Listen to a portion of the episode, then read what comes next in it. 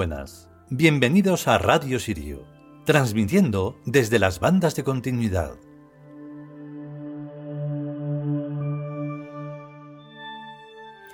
Venga, va, que a lo mismo me animo. Mm, hoy es jueves, día de Amón, del 2 eh, de abril de 2020. Em, seguimos con la alarma esta, con el coronavirus, y vamos a seguir así bastante más tiempo del que nadie se imagina. Entre otras cosas, por pruebas muy sencillas de demostrar y comprobar. Si tienes una cita médica dentro de un mes, te van a decir que una cita médica especialista, te van a decir que no vas a poder asistir. Así que, estando a 2 de abril, y si tienes una cita el tantos de mayo, pues ya se puede uno hacer una idea. Y mientras tanto seguimos con un desgobierno de psicópatas y criminales que, nada, ahí están. Y toda una serie de cómplices que no hacen nada para quitarlo del medio. Entre otros, pues los mandos militares, el llamado rey, que ni reina ni nada, por lo tanto no es rey, y bueno, etcétera, etcétera. Mientras tanto nosotros, pues bueno, mm, tenemos que hacer lo posible por mantener lo que nosotros defendemos que es Tebas. Y a Tebas le importa que el mundo esté así, porque si no podemos estar así, pues habrá que hacer algo, aunque sea mágicamente, y esto le parezca una tontería a quien sea, me da igual, y que cambien las cosas. O sea que estamos en ello. Y vamos con el capítulo que tiene que ver con todo esto y mucho más.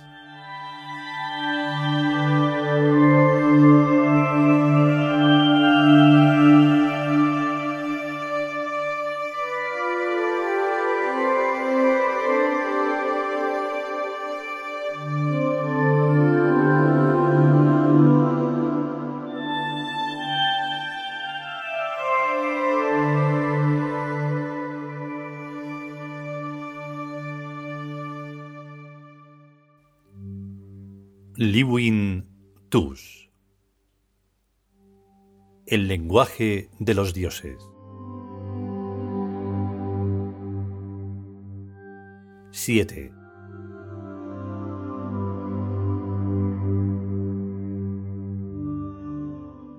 El lenguaje de los dioses es una estructura sináptica de las neuronas de algunos cerebros humanos, no de todos, que acaso se produjo de súbito en el periodo llamado Paleolítico, y que vuelve a repetirse con mayor o menor frecuencia en los demás periodos de tiempo.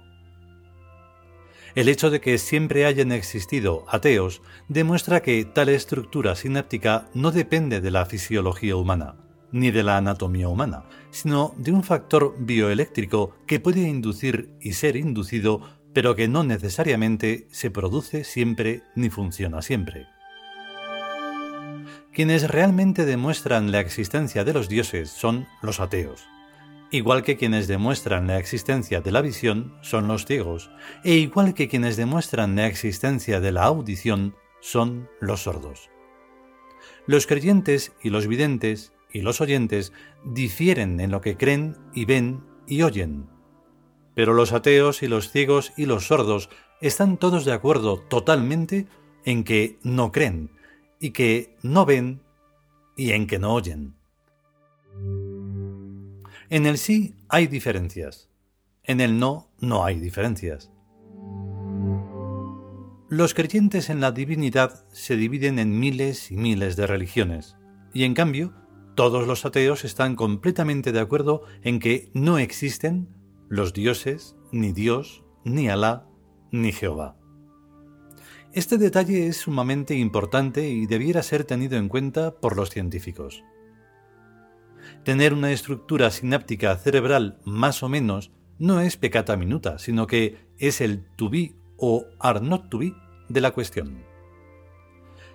Si no tiene uno bien la estructura sináptica de la zona óptica cerebral, nace uno ciego. Si no tiene uno bien la estructura sináptica de la zona auditiva cerebral, nace uno sordo y encima se convierte en sordomudo.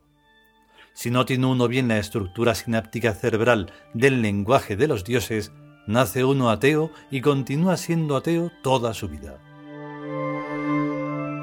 Ciegos absolutos hay pocos. Sordos absolutos hay pocos. Ateos absolutos hay pocos. Lo estadísticamente normal es ser más o menos cegato, más o menos sordato y más o menos ateato.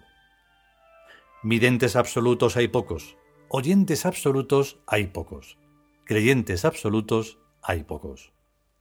Lo estadísticamente normal es ser más o menos vidente, más o menos oyente y más o menos creyente.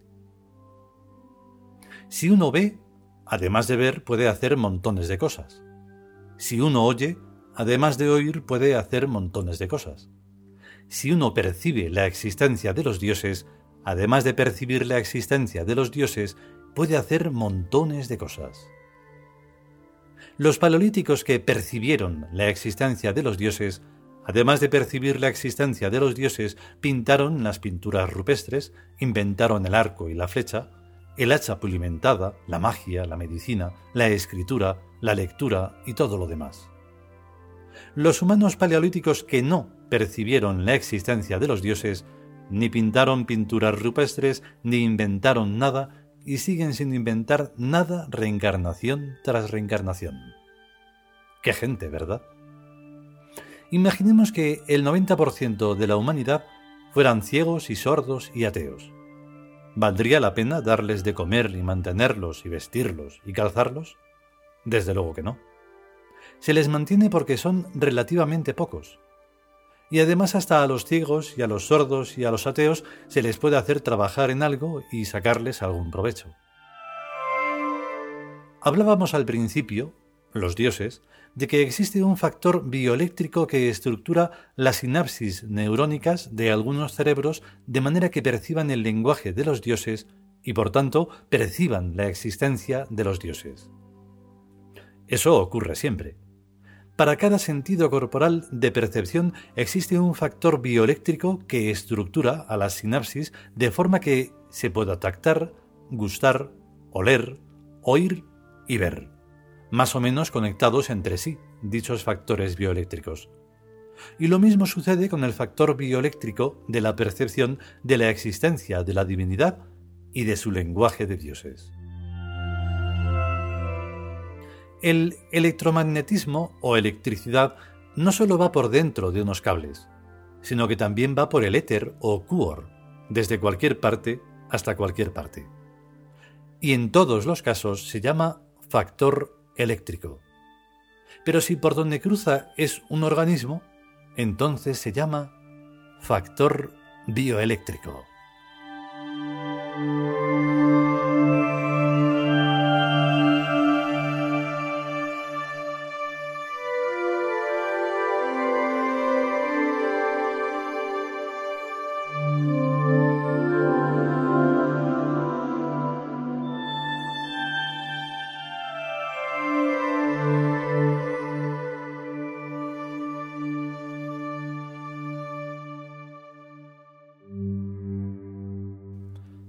Y hasta aquí este séptimo capítulo del libro El lenguaje de los dioses.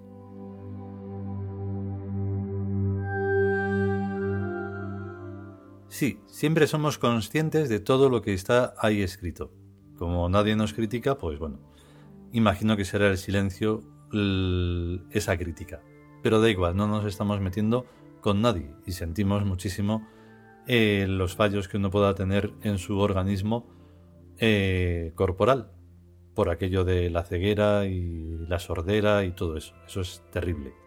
Y nosotros sabemos lo que es porque lo hemos sufrido en algunos de esos sentidos. Pero hay que comprenderlo más allá de uno mismo. No se trata del yoísmo ni de nada que atacar a nadie. Se, trata de poner ejemplos sobre aquellos factores que no están eh, recogidos como pruebas fehacientes, físicas, como es el, la creencia en la divinidad. Y en las divinidades, claro. Eh, porque solo se ha puesto y se ha hecho mucho hincapié en creer en esa cosa llamada Dios, que no se sabe lo que es, sobre todo no saben lo que es. Y entonces, no, se trata de eso, el lenguaje de los dioses es que es el lenguaje que uno tiene que llevar a cabo. Si no, no vale. Si uno no asume la divinidad, como siempre decimos, entonces se está hablando de nada. Se está hablando de ateísmo y de tonterías así. Así que eso es más o menos lo que hay. Si podemos y sobre todo si queremos, pues volveremos con otro capítulo de este libro o quizá de los dioses chinos, no lo sé, estamos ahí avanzando muy poco a poco con las sonoridades de esas de esa mitología o arquetipos. A cuidarse, a estar bien y hasta luego.